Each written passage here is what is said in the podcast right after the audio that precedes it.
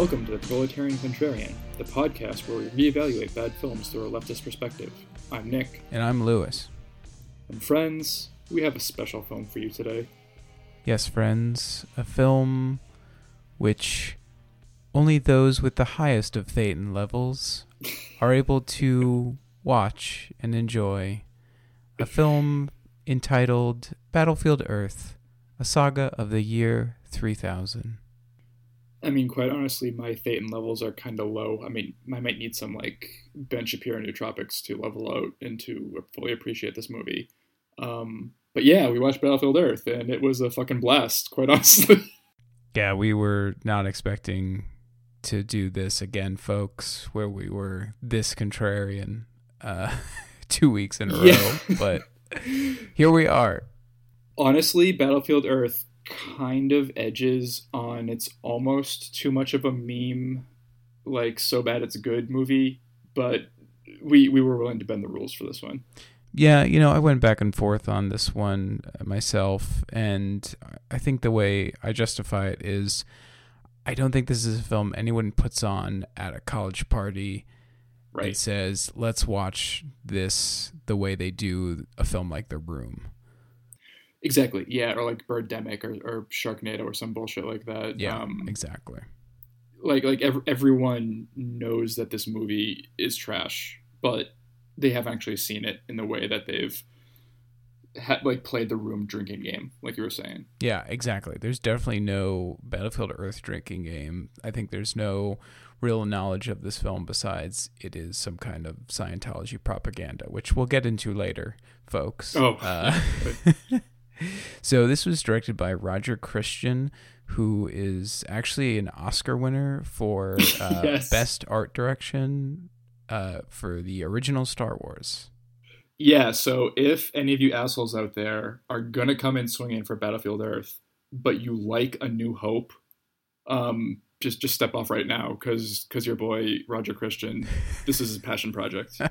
Yeah, your boy definitely. He, I'm sure you all love Roger Christian more than you Yeah, probably I mean- love George Lucas. Honestly, I mean, honestly, so, some of the more hardcore fans would know exactly who he is. good. I'm glad. Well, uh, he actually did a pretty good job, folks. This was kind of a passion project of not only Roger Christian, but definitely John Travolta, uh, who Oh, had yeah. been a Scientologist since like the 70s or 80s. I mean, well. Yeah, since like the seventies or the eighties. That's right. And this this novel was actually a later uh, Hubbard novel. Actually, it's it's 1982, I think. Yeah, he he wrote it when like like this, this guy's a fucking crazy life. Like it it, it it kind of lives up to its reputation. He wrote it when he was um living in international waters, I believe, on on the Yeah, on the Scientologist vessel, like a, a- as like a a stateless sovereign individual or something. right, right. Was he Um, wanted at that time as well? Yeah, I, I believe that's why he was Right. on the run. Um, Incredible. yeah he, he was actually a really prolific author he just like banged out these this trash like just shooting them off like day after day after day Yeah. So, in this book, I believe is uh, over 800 pages long, yeah yeah and it follows the the exploits of Johnny Goodboy Tyler, yes. who is kind of a which is a fail son name if i ever heard it yeah. Uh, but we will get to the the fail son of this film later, folks. Uh, true not johnny goodboy Not Johnny Goodboy, uh, played by Barry Pepper, uh, Mhm. Who I, I I think at this time, I mean, this was probably his his big break uh, in in 2000 when this movie came out. what, what was that other movie you told me that he was in The Three Burials of Melquiades Estrada, uh, okay Tommy Lee Jones' uh, directorial debut, or at least a film he directed, uh, if not his directorial debut. Um, but that's a few years after this, even. Uh, as we said, John Travolta is is also in this film as Terl. He is one of the aliens, the Psychlos, uh, who have in the year three thousand. Uh, well, I assume they invaded Earth before the year 3000, but in the year 3000, they have established a colony on Earth where they mine for gold and keep uh, humans, as they call them, man animals, as uh, slaves. Yeah, um, I do know as far as production history goes, this obviously had a quite troubled um, production history. And Travolta, for the longest time, wanted to be Johnny Goodboy. Um, but by the time that this movie got off the ground, he was too old to be like a like a, a, a plucky, roguish, like leading leading man kind of figure. So he settled for be, for being Terl. well, you know, he's always a Johnny Goodboy to me. that just might be the episode title. You're always a Johnny Good Boy to me. Hell yeah. Oh, and also, um, also of note is Forest Whitaker as Ker, um, who is Terl's uh, Psychlo sidekick. Psychlo kick side. Yeah, doesn't really work. It's pretty good. Um, I also like that his name is Ker, and like the last syllable of his last Whitaker. name is Kerr. Whitaker, yeah, nice, nice. Um, that's the, the that's the level of analysis you get here. yeah, this this is why we like this movie so much. That's the certain. so Lewis did dig up this uh, review quote from our boy Jonathan Rosenbaum in the Chicago Review, where he writes, "To my taste, L. Ron Hubbard peaked as an imaginative writer in 1940 with yarns like Fear and Typewriter in the Sky." A full decade before Dianetics turned his imagination in another direction, and several decades before his best selling novels flattened it into thousands of pages of clod hopping prose. This 117 minute adaptation of an 800 page sci fi adventure for teenagers, 2000, seems like a miscalculation on multiple levels. Co producer John Travolta is buried under what appear to be tons of makeup and padding to create a parody of one dimensional villainy. As, and as his flunky, Forest Whitaker, fares only slightly better by virtue of retaining his belly laugh. These aliens enslave and exploit Earthlings on the charred remains of Earth in the, in the year 3000, while insulting them with various rat related epithets. The atmosphere is pretty depressing, but I wouldn't describe the difference between this and the Phantom Menace as a yawning gulf. Um, that's spot on. That's great. That's yeah, I um, you know, I I unfortunately did not find anything by Armond White for this one. Uh, but I went to second best Jonathan Rosenbaum. You know, a contrarian to our hearts. Um, not here though. I think he yeah. just gets it spot on. I mean, uh, yeah. this movie is is not good. I don't think we would consider this one a masterpiece no. the way we would consider. It's uh, not Return of Swamp Thing or the Emoji Movie masterpiece. Um, the the Emoji Movie is to Armond White as Battlefield Earth is to Jonathan Rosenbaum. I'll take it. But you know, I thought it was interesting too because it seems like Jonathan Rosenbaum has some understanding of L. Ron Hubbard's work. You know, he mentions mm-hmm. these two yeah. stories that he liked of his. Um, Jonathan Rosenbaum is a very literary guy. If you look at his blog, he talks mm-hmm. about books almost more than he talks about movies nowadays. Huh. Uh, he's retired from uh, film criticism. He retired in 08, I think. Hmm. Um, so I believe him when he says L. Ron Hubbard uh, peaked as an imaginative writer in 1940. Yes. Um, what's interesting, not not that I know much about Hubbard, um, but he seems to be in the vein of those very fucking weirdo, kind of like early 1900s um, sci-fi fantasy authors like um, Lovecraft or uh, Robert Howard um, like these intensely neurotic and weirdo people whose um, whose fiction, whose genre fiction becomes like an outlet for their kind of more idiosyncratic personality bits. Um, the difference, of course, is that L. Ron Hubbard was like infinitely more charismatic than either than either Howard or than either Howard or uh, Lovecraft, and um, he was able to turn this grift into like a grift. You know, like he, he was able to monetize it and um, uh, I think you mean a religion, a real religion, Nicholas. right. The the eminent the eminent Hubbard um, was able to share his his charisma and his gifts, uh, his direct pipeline to the infinite with the world. all, all, all, of which I guess is to say that um, there is like a long and storied tradition of American genre writers being fucking weirdos, and it it, it kind of makes sense that one of them um, would be the head of like a pyramid scheme. Yeah. No, definitely. That is the American way right there, right? Grifting uh, your mm. way to success. Uh, I'm just glad that the one who uh, hated Italians was not as successful at creating a religion. Just wanted to put that out there. we love Italians here. We love Italians, folks. We love them here in Procon. um, but I, I thought the last sentence was interesting when he talks about the Phantom Menace because I think you could yeah. you can kind of um that's that's indicative of I think all of like you could say almost all of 2000s early 2000s like sci-fi. Like I, I would say that really none of them are that uh, you know uh, influential or or you know outstanding.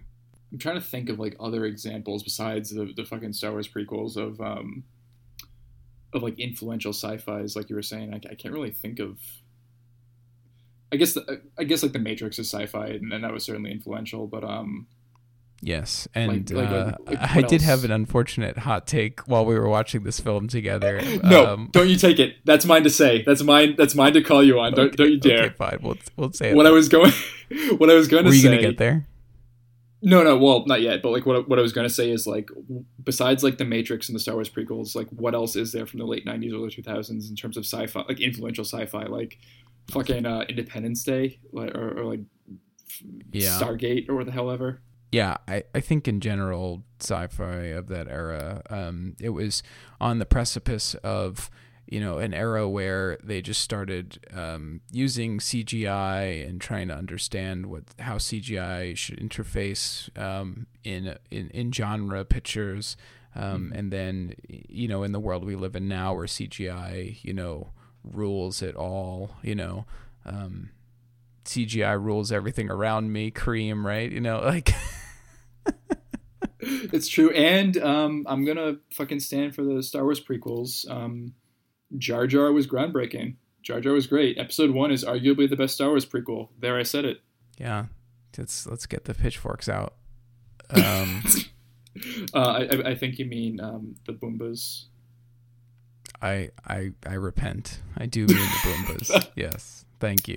or they, they, they, let's get the gaffy sticks out. Those are more equivalent to uh, pitchforks. Cool, great. Um, Um, anyway, back, back to Battlefield back to Battlefield Earth. Uh, yeah. So for all the ineptitude that went into this film, I I don't think it's as loathsome, um, or as as boring or you know as as sloppy as people say it is. Um, there were some genuinely interesting sequences. Mhm. Um, I I also think like the the amount of canted angles that everybody uh, always uh, associates with this film, and how the director didn't know what he was doing, so he just did all these canted angles. I I was never taken out of the film by the canted angles. I I, I like I think he was I think it was fine, probably more than your average movie, but it, you know it wasn't every shot. there were definitely some instances where the canted angles really worked for the film. Um, the Psychlos were weird and unsettling, and doing the canted angles really made that come across more. Um, I, I think the biggest thing that would have made me really hate this movie would be if it was like straight up Scientology propaganda. And um, it's either incredibly effective propaganda or it's not propaganda at all because I didn't notice that shit. Like it's Yeah, I um, I, I wouldn't be interested in reading this book. I wouldn't be Oh, God, no. interested in Yeah. going to my local like Scientology temple after seeing this movie. Like I would just think that's fucking weird. All right. that's it. That's I mean that's all I thought. I was like this is a weird movie. It's you know, it's oddly patriotic and we'll talk about that later. Um Uh, yeah, yeah. I mean, even even that was pretty subdued. It, it relatively speaking, it, it wasn't like over. It wasn't really over the top or anything. no, I mean there was no like yeah, there was no American flag or like bald eagle or anything like that. But I mean some of the landmarks and some yeah, of the, which is yeah. ridiculous. But um, so my first favorite thing about this movie is uh, what it prompted Lewis to say in the first. 15 or 20 minutes of the runtime. Um, it was we were early watching on. this one. Yes, I can I Yeah, can we- account for that. we were watching this one uh, together, um, together again, and it was the middle of this like some chase scene, and Lewis just drops us on, but he says, "This hot take: this movie is not worse than The Matrix," which might be the most molten take from Procon yet. um, I mean, the Emoji Movie episode as a whole is, is pretty spicy, but that that's in contention. Yeah, this is actually now turned into our April Fool's episode where now we just rag on a well beloved movie, actually. Uh, Yeah. So, yeah, folks, for the last 15 minutes, we fucking fooled you. This is actually a Uh, Matrix episode. That would actually be kind of funny. That, but that, that would only work if we, if we released this in April Fools, and we're, Yeah, of course we're, only. There's no way in hell we are going to. Sorry, folks. Um, but yeah, this uh, this movie, another, another good thing, um, another another backhanded uh, good aspect of this movie is is that it uh, it killed its production company. Yeah, so Franchise Pictures, uh, which was founded, I think, in like 98, 99, right before this film. Um, although there were maybe five or six pictures they made before this film. Uh, Boondock Saints is actually one of the films that they made right before this. Um, Damn. yeah, so they had some actually successful films. Now, Boondock Saints was not successful in its original run. It was only successful on DVD and the cult status. But films like The Whole Nine Yards and Art of War um, with Wesley Snipes, those were successful films of theirs. However, they released two of the worst films, you know, in quotation marks of all time, being Best. Battlefield Earth, yeah, aka Best, Battlefield Earth, and Ballistics Ecks vs. Sever. Oh my god, which is going to be episode fifty or one hundred or something for, Yeah, for us. Definitely.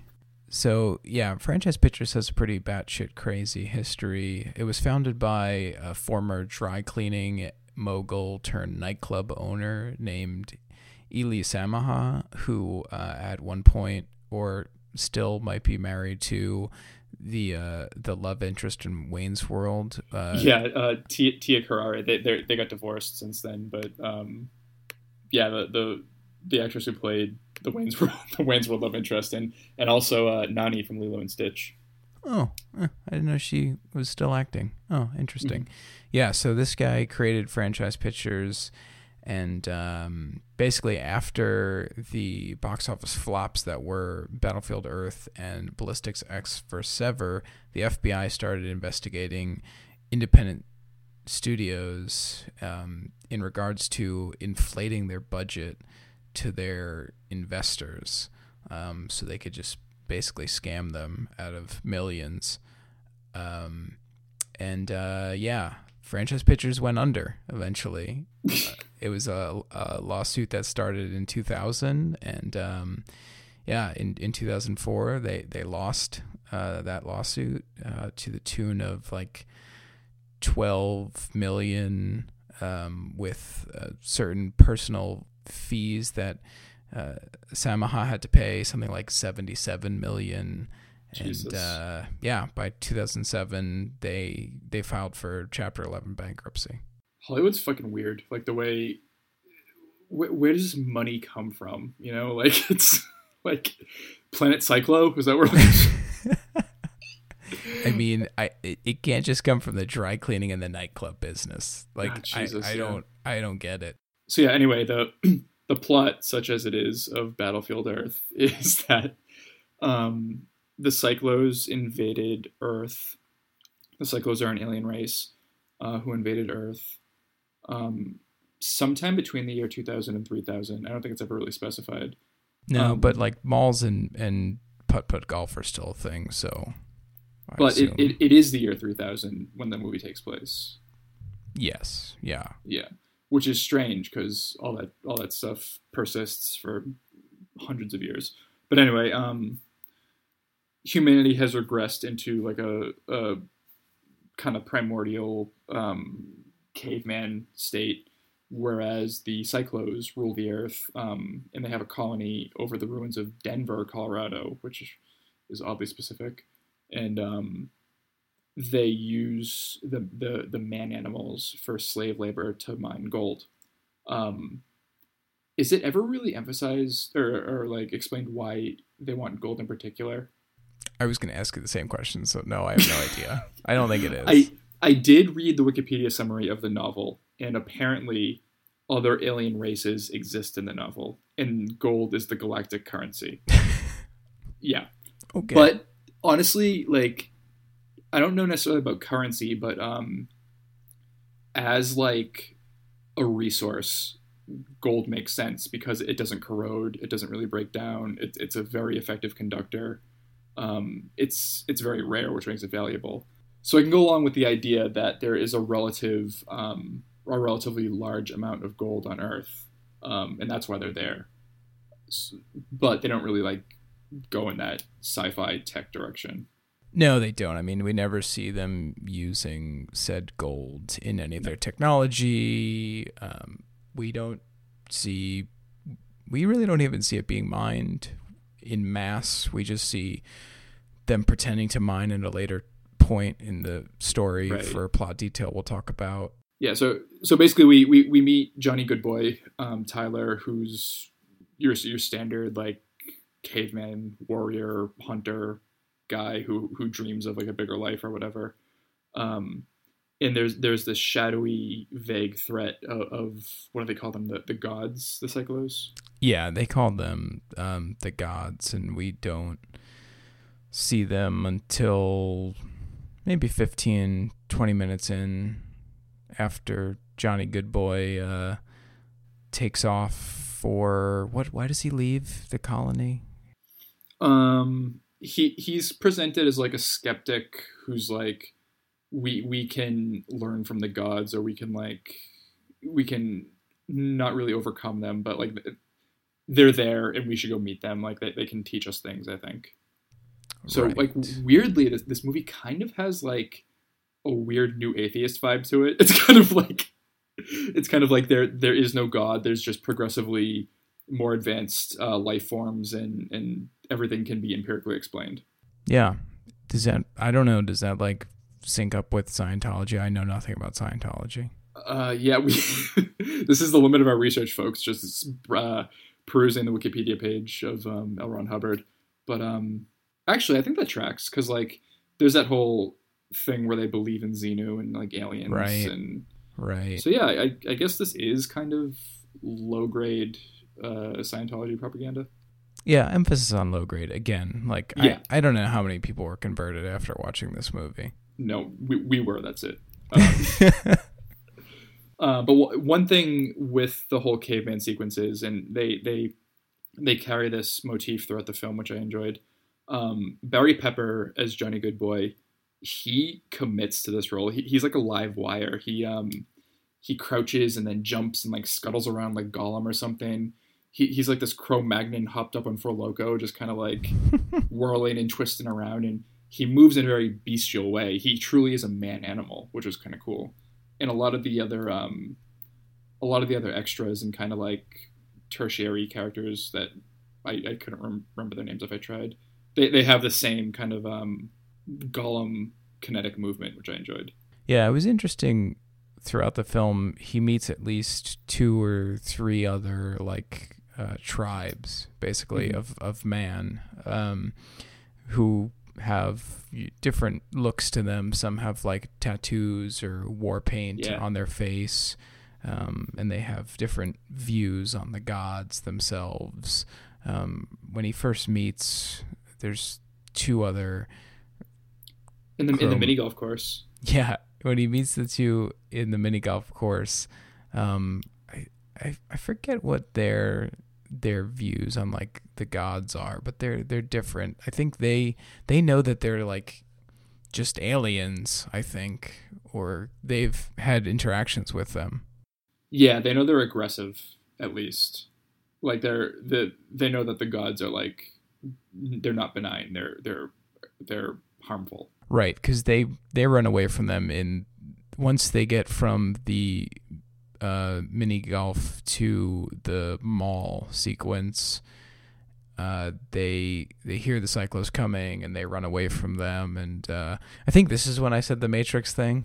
Yes, yes. When when Johnny Goodboy and these two other random assholes that he meets are running through a still standing abandoned mall that has stood for 800 years. like when when Terl is chasing them, you're like, "Oh, this is like better than the Matrix." Crucify me, folks. All right. Uh, Um, yeah.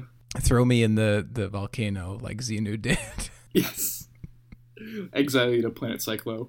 Um, but the the mall scene is kind of cool. Um, it had cool lighting. There was like this eerie green phosphorescence that that kind of fell across everything. Terl, it, it there, there's no way that Travolta did this himself in 2000, but like the the extra playing Terl kind of like lumbers along and smashes through windows and shit and is shooting lasers after Barry. And yeah, it it was it was creepy. It was it was cool. Yeah, I I think I had said uh, while we were watching this that it felt like a scene out of Terminator or like the original Predator. Honestly, you know, you don't really see the Psychlos. You just see that they're they're larger than man. They they're not as fast exactly, um, but they're still you know these intimidating forces. Um, they have you know this this gun technology that can basically vaporize you, you know, blow like a hole through you. So um, it was, yeah, it was a pretty well done scene, and uh, it kept me interested. And uh, even when we do finally see the Psychlos, like I, they're an interesting design. The Mhm. characters themselves, um, they're different from the book and what I could glean from like old covers of the book. Like, Yeah. um, Yeah. they're they're much larger and like hairier in the book, um, and more alien looking than than hu- humanoid. Um, I do think the makeup in in the hair, the wigs, that was kind of kind of wonky and kind of goofy. Um, but I, I do think they they they compensated for that with um, again those those off maligned uh, canted angles come into play. Um, the canted angles sell their size like through the editing without actually getting ten foot tall people to play these Psychlos. Um, and they were really brutish and really brutal in a way and um, the cavemen were the cavemen were like terrified of them and that all that kind of came together there's like this this atmosphere that really sold them as like giant orcs or something that that were intimidating Yeah, definitely. I think, like you said, they used the canted angles uh, really well, and um, they they use just in general just a lot like like the Lord of the Rings film did, using just, just practical effects and and just shooting techniques basically to accentuate the you know the um, the, the the mass and figure of of these of the Psychlos. i think it's called force perspective when you do that trick of like a a larger actor or, or the the character that's supposed to be bigger is placed closer to you and the person who's supposed to be smaller is placed farther away but you angle it correctly so that it looks like one is actually more massive than the other Well, folks, the apprentice has become the master. I am Only no because it- longer needed. only because it's related to uh, Lord of the Rings. Because I, I have that uh, that shooting visual guide in, in my bookshelf over there somewhere. um, so yeah, Johnny Goodboy is taken taken captured, uh, taken prisoner by Terl, along with all the other cavemen that he hooked up with. Um, they're flown over to Denver, um, that the site of the Psychlo home base. Um, and they're put to work in the mines and they're they're all thrown to prison. And um, the film really does devote a lot of time to Terl himself. He he becomes a pretty central uh, player in the story, probably because Travolta was playing him. But the the non Terl aspects of like the middle third of this movie just show um, Johnny Goodboy learning about um, cyclotechnology. Yeah, the the Terl stuff, you know, um, really scene by scene, I kind of vacillated between this is fucking stupid and this is fucking hilarious. Yes. This is fucking great. Like, yes. um, there was no in between. It was there were scenes where you just you thought this is what you cut out. Like this is this is unnecessary. Yep. This is this is something that is you know a deleted scene in the special features. But then there was stuff where you're just like, you know what? Let let let John Travolta have it. He waited twenty to thirty years for this fucking thing. Let him have it. Fine. You know, Let- it's yours. Let John ham it Travolta up. let John Travolta flirt with a female Psychlo who has like an eight inch long tongue Who's his wife at the time? Actually, I looked Let- that up. That actress was his wife at the time. Maybe his wife now. I don't know. Let John Travolta flirt on screen with his wife in their Psychlo bondage getup and like and, and, and do their weird Psychlo mating ritual on screen. That is uh, that's going to be my first policy proposal when I run in uh, 2028. Yeah, that's the next. That's when I will be able to run for president. 2028. Doxing ourselves every day, folks. Um, but yeah, I, I agree. Like the the core of the story has some really interesting um, like power play and politicking among the Psychlos, like Terl versus Ker, Ker versus Terl, Terl and Ker versus the Psychlo dignitaries from the Psychlo home planet. The Psychlo dignitaries kind of like squabbling among themselves. Um, that, that that's kind of how I like how you can tell even though L. Ron Hubbard's a maniac, he he has some talent because like the the idea like the nuts and bolts of the narrative are pretty interesting. These like backstabbings within backstabbings within backstabbings, um, on top of the human rebellion kind of fomenting beneath it. Like it's solid stuff. It's it's it's pulpy, solid stuff, but it's there. Um, it's just the the presentation really uh, varies on screen. Yeah, definitely. No, the the palace intrigue stuff is the only reason that I was interested to go back to the Terl and Psychlo uh, perspective of the For sure. film. Uh, and then, of course, like you said, the the rebellion, you know, aspect, and then um, the the prison break aspect of the um the the man animal storyline is really the only reason to go back to them. Um, Johnny Goodboy, uh, his his education, if you will, is Yes. um probably the most interesting about thing about this film. He gets radical. He gets blackpilled by YouTube, basically. Yeah, he gets he gets blackpilled by by Psychlo YouTube where he sees um the face of God and realizes this all has to end. yeah, um, Johnny Goodboy is like the most resilient and most resourceful prisoner that Terl ever had.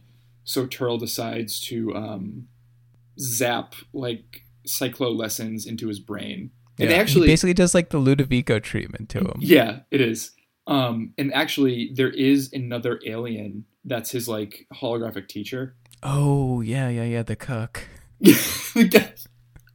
Yeah, that guy, because he's like, oh, the the Psychlos destroyed our race, but they're so magnificent, and now I'm going to teach you everything. But yeah, T- Turo wants to use um, Johnny Goodboy as like the overseer for the other humans and and get them to mine gold because they found because Ker and Terl had found um, a load of gold somewhere relatively close to to Denver. Right. Yeah, they found this one deposit um, of gold It was near near Fort Knox. near Fort Knox, and it, um, there's like a certain trace uh, of like radiation. there I, I think it's because it's near Fort Knox. The the radiation from the nukes in Fort Knox has started to leak out. And radiation like ha- has like this very strong and very instantaneous reaction with the Psychlo gas that they breathe from their home planet. Because they, they wear they wear they have to wear breathers when they're when they're in an oxygen environment like Earth. Yeah, and that's another interesting thing. Um, the the the hard sci-fi elements of the story. Now, I imagine there are more hard sci-fi elements to the book, but in the movie, the Psychlos have to breathe through those masks. Uh, the humans have to breathe through their own masks when they're in the Psychlo environment, Mhm. and then the Psychlos. Um, they mention the gravity of Earth is hard on them. Um, there's a few just you know dialogue beats Mhm. um, and, and and plot beats when it comes to the actual you know breathing apparatus um, that that are more hard sci-fi. So I appreciated that. It's something that's overlooked, I think, a lot when things are adapted to film, um, because uh, you know again it's easier just to um, write these lines in a book than it is to show them in the Right. movie. And you know, again, they they don't show it as well as they they they tell it in the movie. Um, what was interesting about the Psychlo breathing apparatus and their gear up, their get up in general, it really reminded me of the still suits from from the David Lynch Dune adaptation, um, which is another movie we'll get to, uh, which I Hell I, yeah. I have a lot of fondness for the Dune adaptation, the Lynch adaptation of Dune. Um, but yeah, like like you were saying, the the Psychlo tech and aesthetic, it's pre- it's pretty interesting. It's it's a good um, it's a good 2000s era update and depiction of like late 70s early 80s kind of matte painting sci-fi aesthetic. Um, the the the dome city of denver um, looks really cool. Um, the the Psychlo prison ships their their fighters are, are cool. Their guns are pretty unique. There's like a top barrel and a bottom barrel but they hold it sideways sometimes but not when it, not when they're doing another kind of configuration. It's weird and it's alien which is cool. And equally as as effective in showing how alien they are um, the humans the cave the cave people they're very afraid of the technology.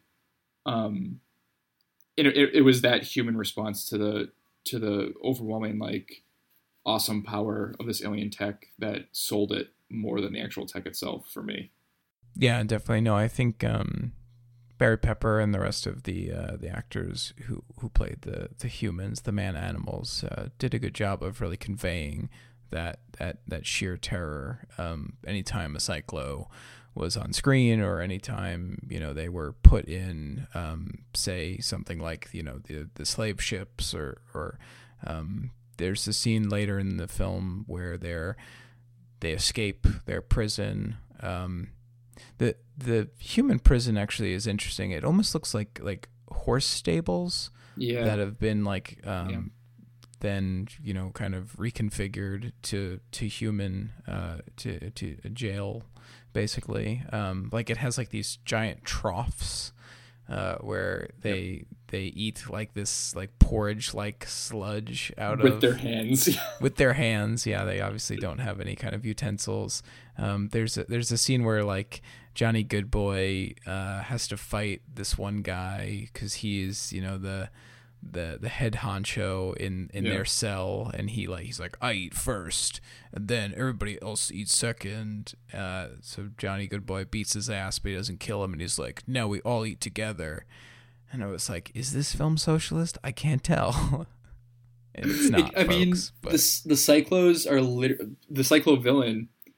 He, he's ruthlessly exploiting his slaves to dig gold, and like they they fight back by like by blowing up the gold at the oops, spoiler alert, but like they fight back Spoiler by like destroying capital. Like it's there's a God help me, uh, Xenu help me. There's a fucking uh, socialist reading to this thing. Yeah, that's the weird part about it, folks, is that there is an anti-capitalist and and even uh, more so an anti-colonialist message to this film. The the idea of the the exploitation, the ex- extraction of these resources, and the destruction of uh, humans and human capital is is a big part of this movie. Um, it's uh, it's just it's it's still Battlefield Earth, unfortunately, and it, and it's- at the end of it's the still day. propaganda written by L. Ron Hubbard. Um, so as we've mentioned, Fort Knox uh, plays a part uh, in this film. Um, the Library of Congress does as well, uh, as does the Declaration of the Independence. the original like the original parchment of the Declaration of Independence. Um, cause, 'cause- because Terl takes Johnny Goodboy to the Capitol, like like like to to like crush his spirit or whatever. He's like, oh, like this is the great. Yeah, he says like this is the greatest achievement of your people that like ever existed, and look at it now, and like it's the the most powerful tribe, the most powerful nation on earth couldn't stand up to us. Um, yeah, even specifically says like that the Psychlos wipe them out in a matter of like hours or something. That Yeah. like, the human race was just decimated immediately. with the implication that obviously America's the greatest country. So if, if they couldn't stand up to, to the Psychlos, who could? Right, and you know, one could even assume that America is the where the colony is, and that's it. Like that, the rest of the world, the world's population, has been completely Mhm. eradicated. Whereas some Americans, at least, you know, existed and and survived for thousands of years. in the novelization, I remember this from the plot summary. There are um, they're they're not really named. They're, they just like show up or, or they're just mentioned. But there are Chinese human survivors and there are Australian human survivors as well. Oh, you know what? I did look that up. That's right, because Yeah. they they go to like they even go to like Scotland or something like in the book. Like I think Scotland, they travel yep. abroad. Well, they the they itself. they have the they have the ship. They have the Psychlo ship, so they can go really fast. right, right, right, right. Yeah, Because because Johnny Goodboy has some degree of autonomy, because he's he's like he's like the the overseer of the humans. Right. Yeah. So in the movie version, John Travolta actually hates all other uh, races on Earth, folks, and all other nationalities. So he was like, "Nah, nix that part." Mr. Travolta, you are canceled, sir. um, Allegedly, this is what happened. This isn't real. Don't sue us, please. John Travolta, you're you're canceled anyway. That that's not a that's not a you can't litigate over that. um, but yeah, so moving on, um, Johnny Goodboy is is the overseer in charge of the other humans uh, mining this load of gold uh, at Fort Knox. Um, Terl and Ker are keeping watch with robotic sentries, but they can't get close themselves because of the radiation would blow them up from the inside or whatever. So Johnny Goodboy, because he has the special black pill YouTube knowledge in his head, he's able to formulate this plan where um, they have a diversionary team of people pretend to mine for gold, like like ten percent of his workforce, while like ninety percent goes to Fort Knox itself, or is it like the Pentagon or something? no, it's Fort Knox. Yeah. like they go into Fort Knox and they access the United States Armory inside, including like well kept and maintained like AK like M16s, uh, well kept and maintained fighter jets like F 22s, and completely intact uh, fighter simulation training modules Hell for the yeah. caveman to learn how to fly F-22s and operate their their weapons platforms and everything. Yep. and not just one, but numerous cavemen learn. They they form Rogue Squadron basically. They form a caveman Rogue Squadron, and they're like, "Yeah, this is like this is just like breaking in a horse. Like, oh, it's all easy. I've got your tail, sir." Like. the- these illiterate cavemen learn how to fly like F-22s and um and But they- one they- is literate, you know. One, the one who learns first. Johnny Goodboy does do everything first, and Yeah, he he- he, he- he teaches them. Te- He teaches them does- he- shapes. He, black pills the rest of them. he teaches them like triangles and circles. yeah, that's right. He's got to start small. Yeah. He- but that's right. He does explain that a triangle has three sides. So, I guess is- like you can have your children watch this film, folks. That it's a very educational.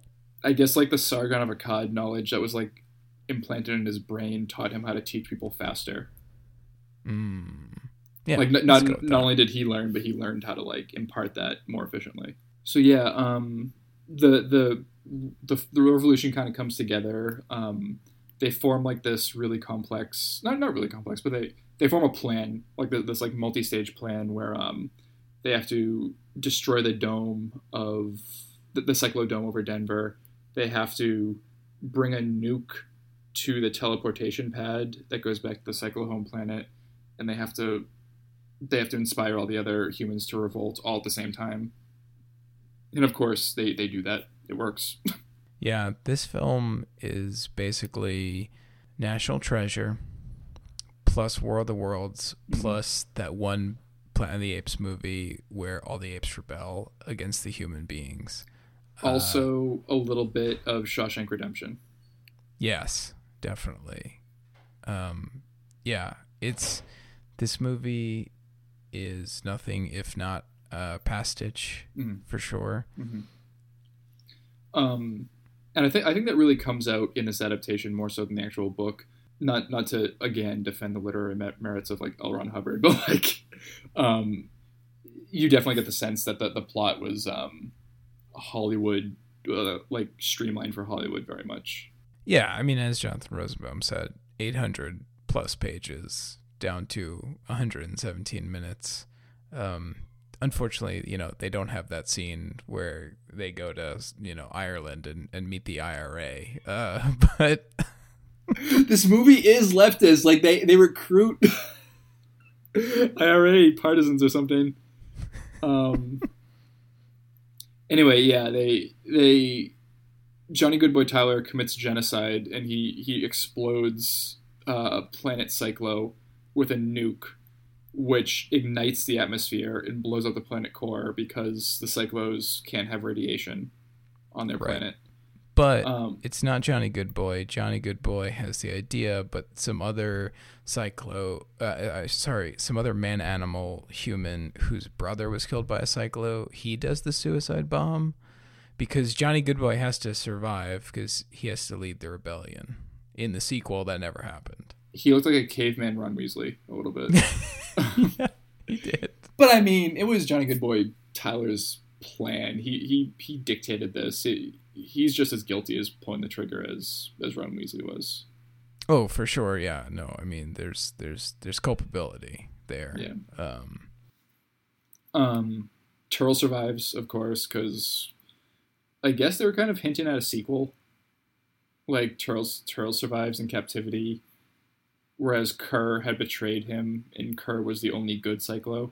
Yeah, it's interesting. So I had read that they wanted to make an anime sequel, actually, An Like, anime uh, sequel to an anime miniseries. that would actually that would track. That would that would I could see it. Yeah, I I actually wish it happened, but it did not. Um, we would have seen more of Ker. I imagine we would have seen more of uh, Forest Whitaker, who, uh, like Jonathan Rosenbaum says, uh, is actually decent in this movie. And uh, and folks, um, if you're wondering, he is our fail son. Yes, yes. Um, Johnny Goodboy Tyler is our like. He's kind of like a fasci figure. Like he, he leads his people to glory and rebellion, and he's like he, he's like the uber, ubermensch above the rest of the humans. Uh, Terl is very much a Ben Shapiro figure. He is he is an overachieving, backstabbing, pedantic, sexually frustrated, whiny nerd. Um, not that I mean I'm not going to accuse Ben Shapiro of being a sex pest. Among the things we could among the things we could accuse Ben Shapiro of, we can't say that he's a sex pest. But Terl, the character, is a sex pest. Yeah, it's it's uh it's written in even in into the into the film itself. He is supposed to uh, go back to Planet Psychlo at one point because he's like the security director of the colony on Earth. Yeah, he's the head, like head that. of security, I think. Yeah, so he's done a certain amount of cycles uh, on on Earth, and he's just about to get back to Psychlo. But um, as that delegation from Psychlo comes down, they they tell him you're going to be here for another fifty cycles, Yeah. and then they mention like something about a senator who wants him to stay there, and he's like, "I didn't know that was the senator's daughter." Yeah, yeah. that that's the only un Ben Shapiro like like like aspect to him. Like like the rest of him, he he's just this like he quibbles about like the definitions of words with Forest Whitaker. Remember that part? He, he's like, yeah. th- He does this bullshit thing, which I can totally see Ben Shapiro doing. He's like, he's like, oh, I didn't say that I betray you. I said that I d- wouldn't lie about betraying you, and I I technically didn't lie, so fuck you. it's like, Yeah, he does it to the bartender. Also, Yep, there's a yep. bartender um, in their colony who like gives him this information, um, you know, about different people. Um, again, part of this kind of the palace intrigue aspect of the film, and uh, right before he's about to leave to Planet Psychlo, the the bartender's like, "So you're gonna like, uh, you know, expunge my record for the I don't know some shady things he's done in the past, whatever." And he's like, "Well, I said I would do that as long as you kept giving me good info, but now that you're not able to give me any info about people since I'm leaving, uh, you know, I can't do that anymore. And I never said I was your friend." Brr. it's yeah. Oh my god, it's it's such like a PragerU like pedantic like splitting of well, I, I said this, but I technically didn't say that. Well. Oh, and uh, by the way, yeah, that Johnny Goodboy Tyler, he wasn't blackpilled by YouTube. He was blackpilled by PragerU. That makes more sense. Bringing it back, bringing it back, folks. Yeah, he watched uh, he watched the the one about um, work ethic by Mike Rowe, and Oh my uh, God. he was like, you know what, this this slavery thing is is bad, folks. Jesus Christ. Um, Just kidding. Mike Rowe would actually be pro slavery. yeah, yeah. micro will con for you. We'll do pro con TV show about dirty jobs. yeah, although I think citations needed basically did that, but um, Oh yeah, shout hey out. boys, have us on. Shout out citations needed. We love you. Um, yeah. Um, oh yeah. The, also, Johnny Goodboy has a love interest who has completely thankless role. She has like five lines. Oh Um, yeah, I forgot about her at all. It's not a Wow. role. She's like, hey, No. you can be a Scientologist. You don't have to be gay. Like we're we're totally straight. You get Yeah. you get a caveman. Well, the only reason that she exists is for leverage later in the film. So there's one portion of the film where uh, Terl and Ker are trying to figure out like how we can get leverage over the man animals, and they're like, "Okay, this is what we're gonna do." It's a, this was the funniest shit to me, and I I did not understand how this wasn't cut from the film. this is um, insane. This this shit's You- Terl is like, okay, we're gonna let three of these man animals out, and we're gonna figure out what their favorite food is, and then we're gonna have, gonna keep that as leverage over them. We're gonna get their favorite food, and we're gonna dangle it in front of them like a fucking carrot on a stick. we're gonna we're gonna sew little cameras into the buttons of their clothes, and like Yeah, and we're gonna observe them just like shove this trash in their pig faces, and we're gonna like we're gonna see what they like the most. Yeah. So they go camping. They go on this little camping expedition, and they just eat rats because that's the only thing that's there. Yeah. So Terl and Ker are like, oh shit, they love Oh, rats. I like rats. But then this is after uh, Johnny Goodboy's been blackpilled a bit, so he's smart enough to realize what the cameras are, Yeah, or yeah, that yeah, there's some kind of technology. So he takes his out, and he takes everybody else's out, Yeah. um, and I, they escape for a certain period of time here. Don't they meet another tribe of ma- men at this at this point? You, God, all this shit kind of blends together. It's it's Yeah, the middle portion of this It film really- is, is a it- blur. it's a real blur because like it, it- it's clearly like episodic uh, moments from an 800 page narrative that they kind of like chop and rearrange. Yeah, but the Um, rat shit is great. It's rat shit, like- yeah, it's, it's It's so good. It doesn't work, of course. Like there's no leverage. They don't eat rats. They don't care about the rat meat. But once the they find his girlfriend, because she she's like, oh man, Johnny Goodboy didn't come back, but his horse came back because his horse got scared in the mall scene and then took like you know weeks to come back, I guess, to their their encampment. So she takes the horse and she goes towards you know, uh, sh- to follow Johnny Goodboy's trail. So uh, ostensibly, she gets captured by the Psychlos, yeah, yeah. and, and then she's used as leverage for Johnny and uh, his team to to mine the gold that's near Fort Knox. We're we're telling this out of out of uh, out of turn, folks, but like it doesn't it doesn't matter. It deserves to be told out of turn. I mean, that, that's the movie. They they fucking fight back and they they blow up the planet, they kill them all, and that's it. Yeah. Um, so I, I think my argument for this film not being anti-capitalist and anti-colonialist is that the things that defeat capitalism and colonialism are are products of previous capitalism and colonialism, aka America, American exceptionalism. You know, fighter jets Mm-hmm. Yep, used in the Gulf War, Yep. uh, nukes used after World War II. Like these are the things that that defeat another oppressor. It's so it's mythologized. It's like mythologizing in a way. It's like the, Yeah. like the, the sword of our forefathers will strike down these new invaders. So yeah, it, it is pretty like classically fashy. I think. yeah. So um, this film has you know some hints at leftism, but it's it's closer to uh, I guess like Nazbol bullshit. So Yeah. get out of here. Yeah. I guess one last thing before we get to workers of note that I do want to note is um, this movie was bad and it was inept and I wouldn't watch it again, but it was nowhere near as terrible as the internet film discourse around it had led me to believe.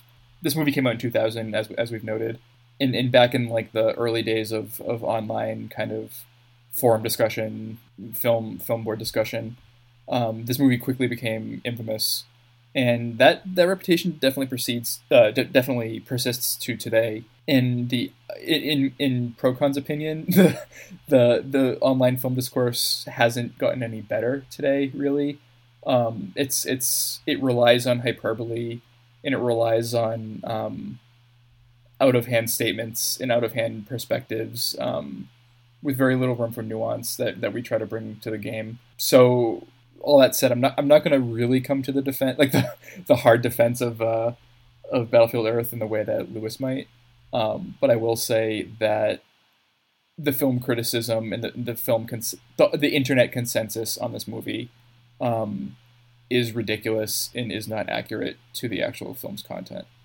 Uh, just to comment on uh, what uh, Nick perceives as my love of this film, uh, I I am obligated to love it because my Dianetics uh, Thetan levels are mm. a level nine just like Mr. Travolta's. Well, uh, I said at the start of this episode that my Thetan levels are pretty, my T levels are pretty low. That's why I need the nootropics to, to boost yeah, when you get to this level, like you just you mm-hmm. see in uh, you see in 4D. You know, I was experiencing this film right in a level that you're, you know, unable to.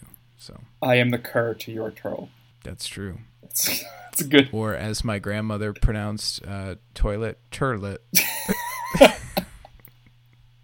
oh yes. Um, um, but there are people who made this movie who deserve to be uh, deserve a shout out. You deserve let's, to be put in the discuss fucking this. gulag. First in the gulag is John Travolta. well, yeah, that's that's for sure.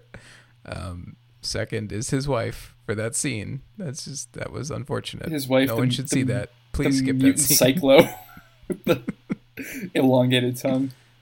Um, yeah. But for real, we, we do have a number of um, effects people, uh, costume design people. Um, so for the costume design department, we have Patrick Tatopoulos, costume design, Francesca Chamberlain, costume supervisor, James P. Cullen, costumer, Giselle Garneau, key dresser, Maurice Pepinot, wardrobe assistant slash assistant dresser, and Sarah Rubano, specialty costume fabrication.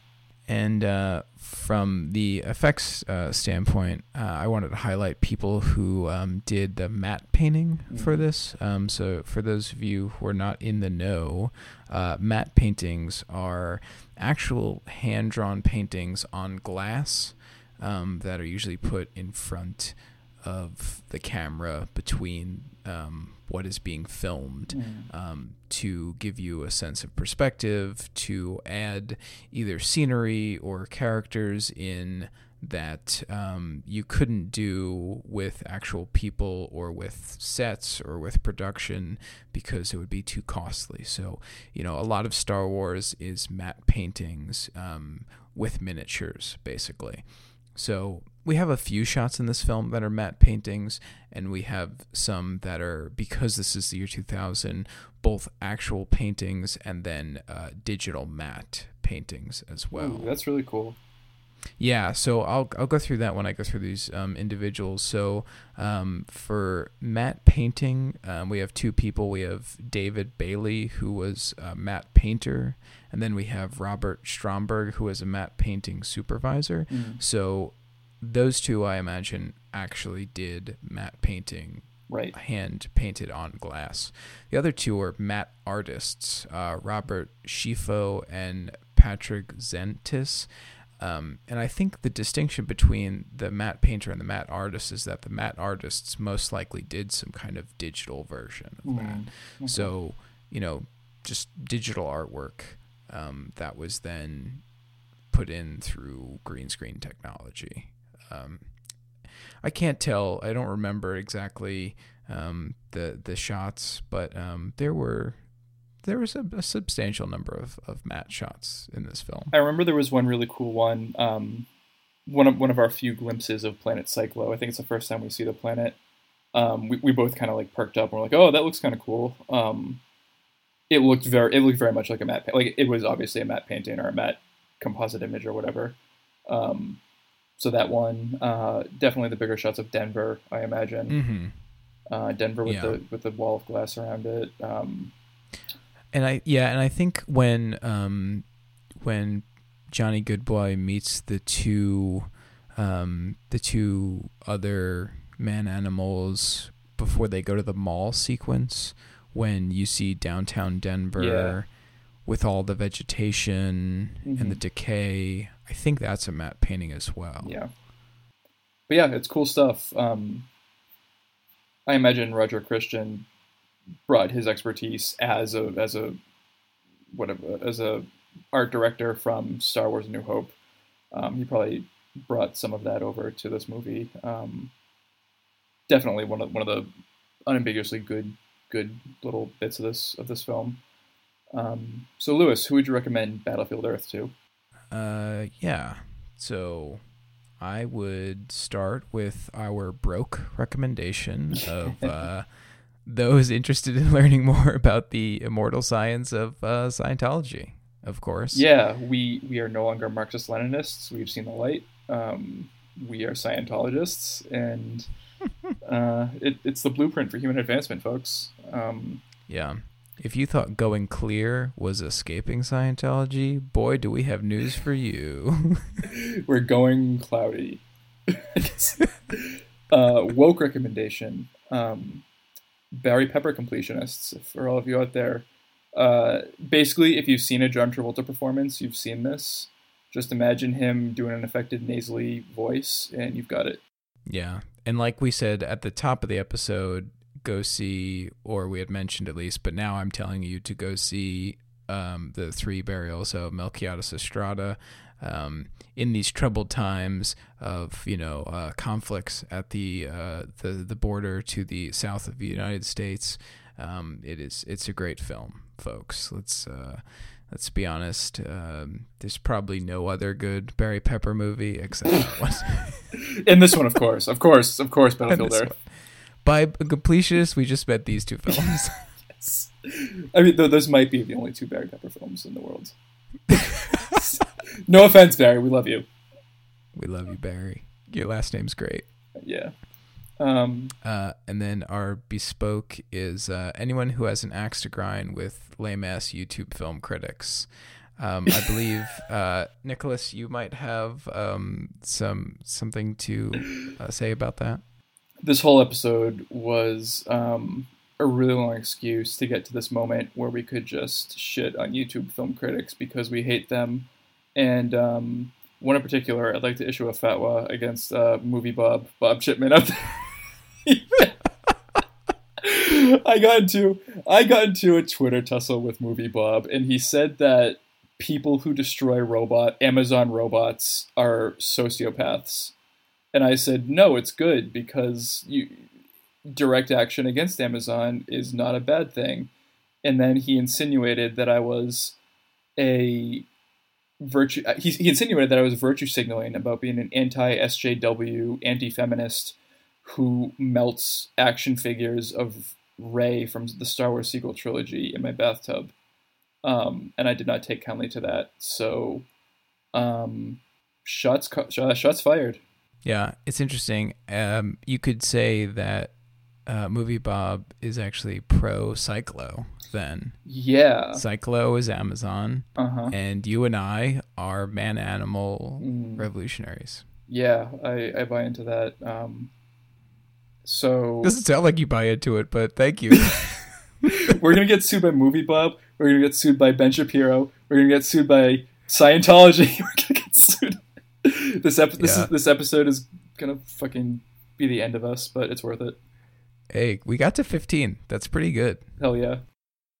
All right, folks. So um, we will see you in the sequel to our Battlefield Earth episode where uh, we reboot franchise pictures and uh, and and make Battlefield Earth the saga of the year 4000. Which uh, will only be available exclusively in anime format. Yes, and only if you are the top tier of Patreon subscribers to Procon, who doesn't even have Patreon. Yet, also known as uh, Yeah. also known as your Thetan levels. Uh, see you next. see you next time, folks. Take care.